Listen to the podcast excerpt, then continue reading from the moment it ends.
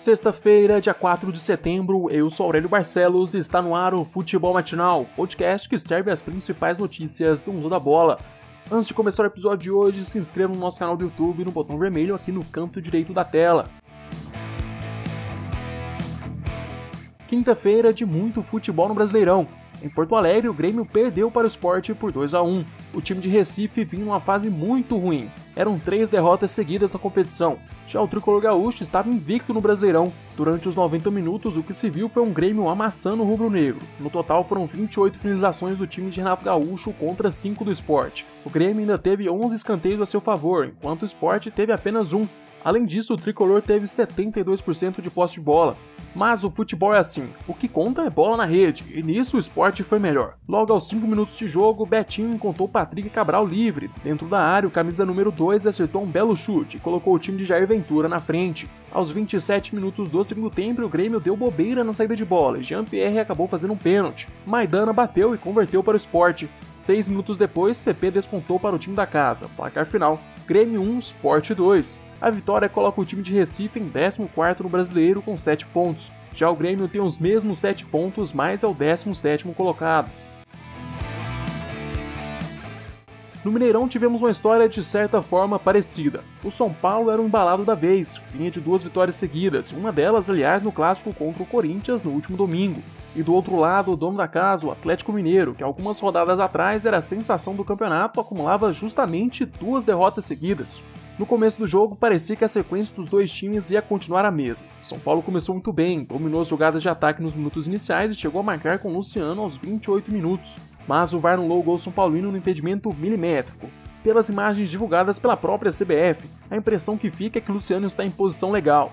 E este foi um ponto-chave na partida de ontem.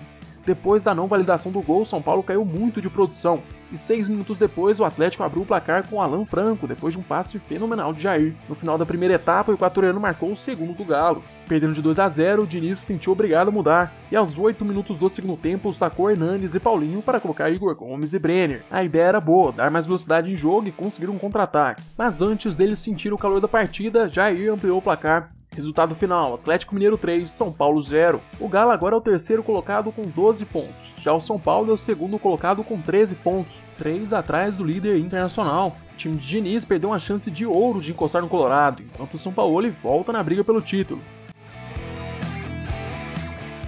Hoje 2 jogos abrem a 8ª rodada da Série B. Figueirense encara o Paraná às 7h15 da noite no Orlando Scarpelli. Mais tarde, às 9h30, o Botafogo de Ribeirão Preto joga contra a Ponte Preta no Moisés Lucarelli. Agora vamos para as notícias internacionais. Teve início ontem a Liga das Nações, torneio em forma de amistoso que reúne os países do futebol europeu. O principal jogo da tarde desta quinta-feira foi um empate em 1-1 entre Espanha e Alemanha. O time de Joaquim Ló foi melhor durante os 90 minutos. Fez o gol com o time Werner no começo do segundo tempo, mas acabou sofrendo um empate aos 50 minutos da etapa final. O resultado deixa os 2 gigantes do futebol europeu com apenas 1 ponto no grupo 4. Quem gostou deste empate foi a Ucrânia, que bateu a Suíça por 2-1 e ficou com a primeira posição. Hoje teremos a estreia do grupo B. Às 3h45 da tarde, a Itália enfrenta a Bósnia em Florença. No mesmo horário, a Polônia vai a Johan Cruyff Arena para encarar a Holanda. Chegamos ao fim deste episódio. Eu, Aurélio Barcelos, volto amanhã com mais futebol matinal para vocês. Eu te espero aqui às 6 horas da manhã. Aproveite para se inscrever no nosso canal do YouTube e seguir o podcast no Spotify. Se puder, também compartilhe o podcast com seus amigos e familiares. Até mais!